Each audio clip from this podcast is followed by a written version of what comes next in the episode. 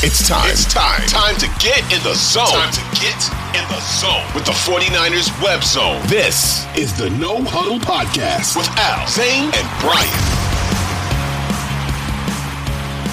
Yeah, I think that the biggest thing is, is that they're not turning the ball over. So I'll throw some stats at you guys. So the 49ers have turned the ball over 17 times this year. That is the third fewest in the league. Their quarterbacks, so all three of them, Trey, Jimmy, and Purdy have combined to throw 30 touchdowns and nine interceptions. Those nine interceptions are also third fewest in the league.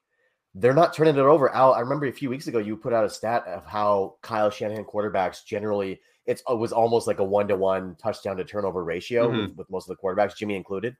They're not turning the ball over, and that's that's to me that's the biggest thing. When you play a clean game, it increases your chance of winning exponentially. And they have been playing clean game after clean game. And even when they do make mistakes, their defense leads the league in interceptions. They have 20 interceptions. That's number one in the league. It's and tied, they, but yeah, sorry, that is that is tied for the first in the league. Yeah. So they can get the ball back. And and I think that when you have a combination of not turning it over and the, the rate that they're turning the other team over, that lends to what we're seeing now. And that's all that Kyle needed really is a quarterback who doesn't doesn't give it to the other team constantly, doesn't throw it to them. And he has that in Purdy. And I'm not I'm not gonna knock him for taking the sacks that he did. Uh, it's interesting because he took more sacks than he usually does, and I wonder if that's just a product of him like being like, okay, I just need to know when to call time of death on this play and basically just like sit down and take a sack, right, rather than force it right. somewhere. And to me, that's a sign of maturity, right? Because even when he's running around outside the pocket, like you could get hurt out there. You could, I mean, I wonder if he was even instructed by his coaches, like, yo, I don't want you running outside of the pocket just take a sack, get down, live for another play because of the nature of where they're where they're going in the playoffs. So it's just he seems wise beyond his years. And when you look at him, it doesn't look like you're looking at a rookie. It looks like you're looking at a five or six year veteran. The way that he commands the huddle, the way he throws the ball, like he's made that corner, like against the grain corner throw to the back of the end zone, throw to Kittle like a like a, a thing now. Every every game he makes that throw, and that's not an easy throw for a quarterback to make. It just makes it look routine. And now you add Elijah Mitchell, who had a fantastic game coming back in his first game in, in a couple months. And you add Debo as well, who looks spry. This team, as long as they don't turn it over, this team is absolutely, to me, the favorite in the NFC. Real yeah, quick, to go back to speak to that, Al, hold on just real quick. Yep. I forgot to mention this, Zain. You spoke about the turnovers. 49ers also led the NFL in turnover dis- differential, which yes, again exactly, speaks yeah. to what they've been doing. Brian, going back to what you were saying, 2013, the Niners had a five week stretch where they scored 35, 34, 32, 31, and 42. And that was weeks four through eight that year. But then they kind of went, they only had nine points against the Packers. The couple games before that, they had seven against the Colts, three against the Seahawks. So they did score that year, but they were a little more inconsistent than we, you know, we, have seen with Purdy. Yeah. It looks like he's, you know, like you guys said, here to stay. Um, the highest passer rating through five NFL starts in the Super Bowl era. Kurt Warner, 131.4, Brock Purdy, 119, Mahomes, 116.3, Romo, 115.8. Those other three guys had pretty good careers. So yeah. it, it just it just really looks like he's set up to again, unless he totally has a implosion in the playoffs, a four interception type thing, or something where it just you know just looks like he loses it. If it stays status quo, it's hard not to think he's he's going to have the leg up on the QB one moving into next year, and that's pretty exciting and here's the thing that I want to ask you guys because my answer is no. Like you, we we always and and I I understand saying it right. Like unless he has this implosion in the playoffs, and the mm-hmm. playoffs are different. I get it, all of that. Is there anything that Brock Purdy has put on film, or or anything that you have seen in any game to tell you that that an implosion like that is even in there? Because yeah, it, it doesn't to me. He's just mm-hmm. and and and again, to me, a game like that from a 49ers quarterback is is only happening if all they're trying to do is fit balls into the middle of the field, right? That's a Jimmy Garoppolo game where, where he's like, I'm not throwing outside the numbers. That throw that Purdy made to Christian McCaffrey uh, in the second half, it was outside the numbers to the mm-hmm. opposite hash, right? That was prior to, I believe it was prior to Mitchell's, Mitchell's second touchdown. Right. Or is is I that or prior to no, it was prior. That's what it was. The, it was prior to that Kittle touchdown. The Kittle, the, the one in the corner of the end zone. Yeah, that yeah. throw, Jimmy Garoppolo wouldn't dream of attempting that throw. And Purdy right. threw it on a rope. And so, you know, we've talked about his limitations, and part of it is his arm talent. honestly, I think he has more than enough arm to succeed in this offense, right? And that's the other thing. You don't need a cannon to succeed in this offense. You just have to be accurate and hit the open man. And so far, he's he's shown a, a, an, an, insane ability to do that. And before we move off Purdy, I do want to say uh, for those of you that are listening or watching, uh, if you go to my uh, Twitter timeline, uh, somebody had tweeted out a video of Matt Campbell uh, on Senior Day when it was Brock Purdy Senior Day. I mean, it looked like Matt Campbell's son was graduating with how emotional Matt Campbell was. And it just kind of goes to show you what this kid did for that Iowa State program. And now he's brought that to the NFL and to the 49ers. And I think if Brock Purdy was six three and not six foot, he'd have been a top 10 pick. I can almost guarantee it. It's just he does not have the measurables, and people get scared off by that. But quarterback is far more than just being, you know, God's gift to quarterbacking. And yeah. and and and he displays that in spades. And sometimes you get lucky because you get a guy who has things that you can't measure, and, that, and that's where exactly. I think they are with them. That so, dog, that dog. and the other thing, I think, Zain, I think you said it about they're not turning the ball over. Jimmy, Jimmy wasn't turning the ball over either, and I think the reason for that is Christian McCaffrey. Think yes. of both of these guys uh-huh. when they needed a check down or an outlet or an easy completion, he's there. Uh-huh. The job that Lynch and Shanahan or wh- whoever brought him in, whoever was the one who pulled this, this is one of the great, could end up being, see how far they go, one of the great Niner trades of all time. If mm-hmm. they finish this thing this year and they win the Super Bowl, you could say it is the best Niner, Niner trade of all time. This guy has come in and been the focal point of the offense. He's been a calming presence to an offense that was having a lot of trouble scoring, to an offense that shot itself in the foot a lot. He's been the presence. He's been the one that that's, the offense has gone through. He had with in 11 games with them this season. He led the team in rushing with 746 yards, the sixth different running back under Shanahan to lead the team in rushing. He caught 52 balls for 464 yards. Overall, he had 211 touches in those 11 games, 1,210 scrimmage yards, 10 total touchdowns, and then he threw for a touchdown. He's been didn't make the Pro Bowl. He's been an MVP. Wow. Like he's been he's been an MVP candidate these these 11 games, and I think if he was with the Niners the whole season, I think he would have. Still think it's Mahomes' award, but I, I I think he would have gotten more push for the MVP this year because he's been that good, and I'm really excited to see him in the playoffs. I'm I think it's going to be great for you know the nation to kind of see what he does for the team, and um, he's just to me been Debo was Superman in a lot of ways last year. He definitely was.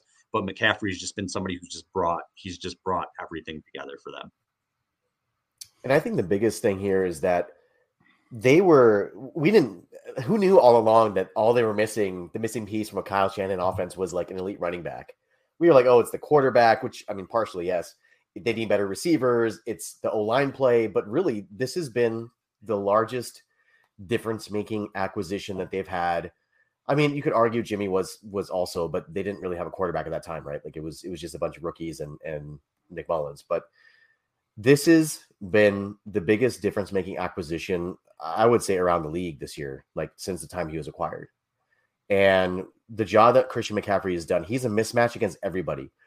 He he splits out wide, it's a mismatch. He goes in the slot, it's a mismatch. He's coming out of the backfield, it's a mismatch. Like more so than Debo because he plays the running back position and he's able to find creases in the middle because he has that experience. Like Debo was really good at that last year, but it's it's less so this year because it's teams are expecting that. Now you add McCaffrey to the mix, and this this offense all of a sudden, it seemed like when when before McCaffrey got here, and and I guess before he got into the mix, he started in the second game. By the way, they're undefeated since he's taken over the starting role, and that's no surprise. Mm-hmm. But before he got here, the offense was disjointed. They were clicking at times, they were not clicking at other times. Debo was getting very little out of the backfield. And we just they, they just seem kind of discombobulated. And he's like you said, Al, uh, he's brought that calming presence, that sure-handed presence that that the quarterbacks is really just the quarterback's best friend. To be able to dump it off to your security blanket when the play breaks down or when you can't find anybody open, and know that every time he touches the ball, he's getting six yards I mean, that's that's a huge luxury. And yeah. that to me is one of the biggest parts of Brock Purdy's development that that we can turn to is that he has that safety outlet because he doesn't have to force it down the field. He doesn't have to force in tight windows. All right, cool. Nothing's there. Let me dump it off to McCaffrey and get six, get an easy six yards. So again, I think that this this is a Super Bowl roster, right? And McCaffrey, by the way, is going to be here long term. Like he's he's under contract, right? So he'll this is not like an Emmanuel Sanders situation. Yes, correct. Mm. So he this is not an Emmanuel Sanders situation where at the end of the year they'll let him walk. He he will be a part of this team going forward, and I think that's one of the most exciting things. And now he's got that that compliment to him too with Eli Mitchell back because every time Mitchell just looks like a freight train every time he runs the ball. He's yep. fast, he's violent, and this season he's only had what does he carry the ball 40 40 times 45 times all year but he's had in the games that he's played he's averaged 6.8 yards per carry 4.9 6.5 5 and 11 so he's coming in and just he's just putting the hammer down on people and to have both of them going into the playoffs i know we're talking so much about purdy and rightfully so but you may see games with them where they're just running it down people's throats that could happen yeah. too and Purdy just plays sort of the complement role. It's it's really exciting offensively. We haven't got I think the, the defense. It's really exciting offensively what they're capable of. Yeah, really quickly, one more one more point on this. When you can have your running backs taking off like six and a half yards a, yards a pop, it makes it that much easier for your offense. It puts you in a short down and distance for second and third down, and that's much easier than being in like a third and 10, third and twelve, especially on a young quarterback. So I think that's the other thing as well is that they've been, been able to keep it like manageable for him on third downs, and it's been so much easier because of that. And even then, like it's third and four. All right, cool. Just a quick dump off from McCaffrey in the first down. Like how many times have we seen that season? So it's just I, I think that they're clicking on all cylinders. This is what we had hoped for, and hey, full steam ahead in the playoffs.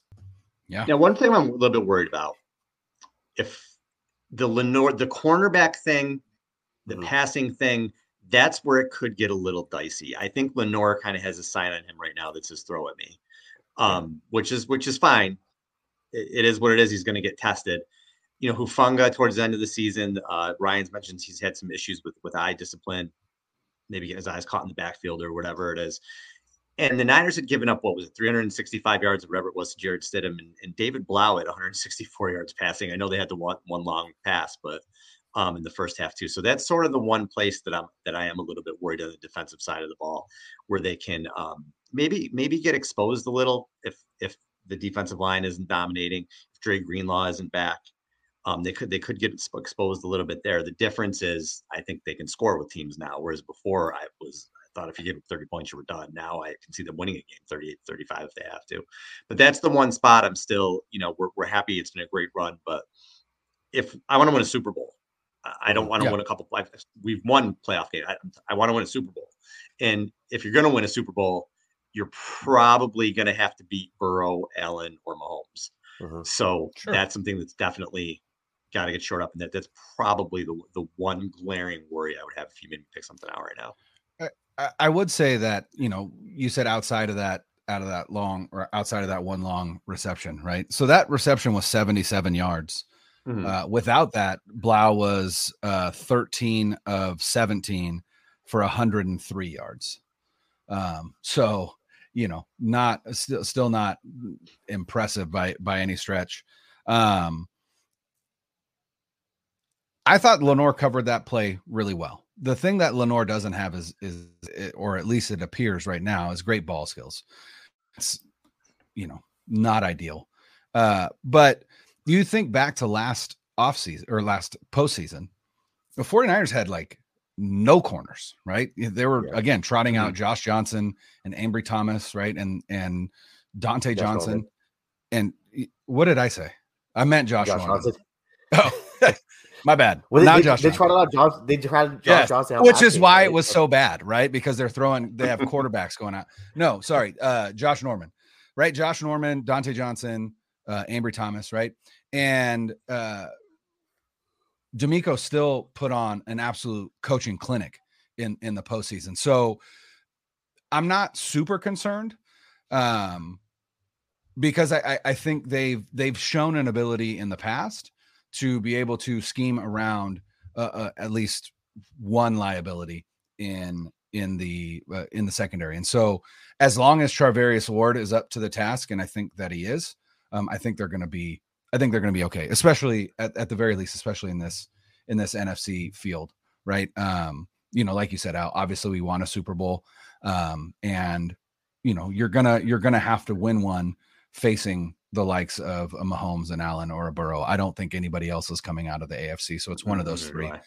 But so I'm not overly concerned, but but there is there is some concern there. Um, and I think I think this team has has such tremendous veteran leadership that they're gonna, especially on the defensive side of the ball and the offensive side as well. But we're talking about the defense. I, I really think Fred Warner and company are are gonna lock it up, right? Uh, to use a Wedding Crashers reference, lock it up. You lock it up. Lock it up right? I think that they're going to look at each other you know in, in this week and and that's what they're going to say to each other. And and i, I think they're going to come out and absolutely smother uh this seahawks team and and we'll we'll preview that uh, on wednesday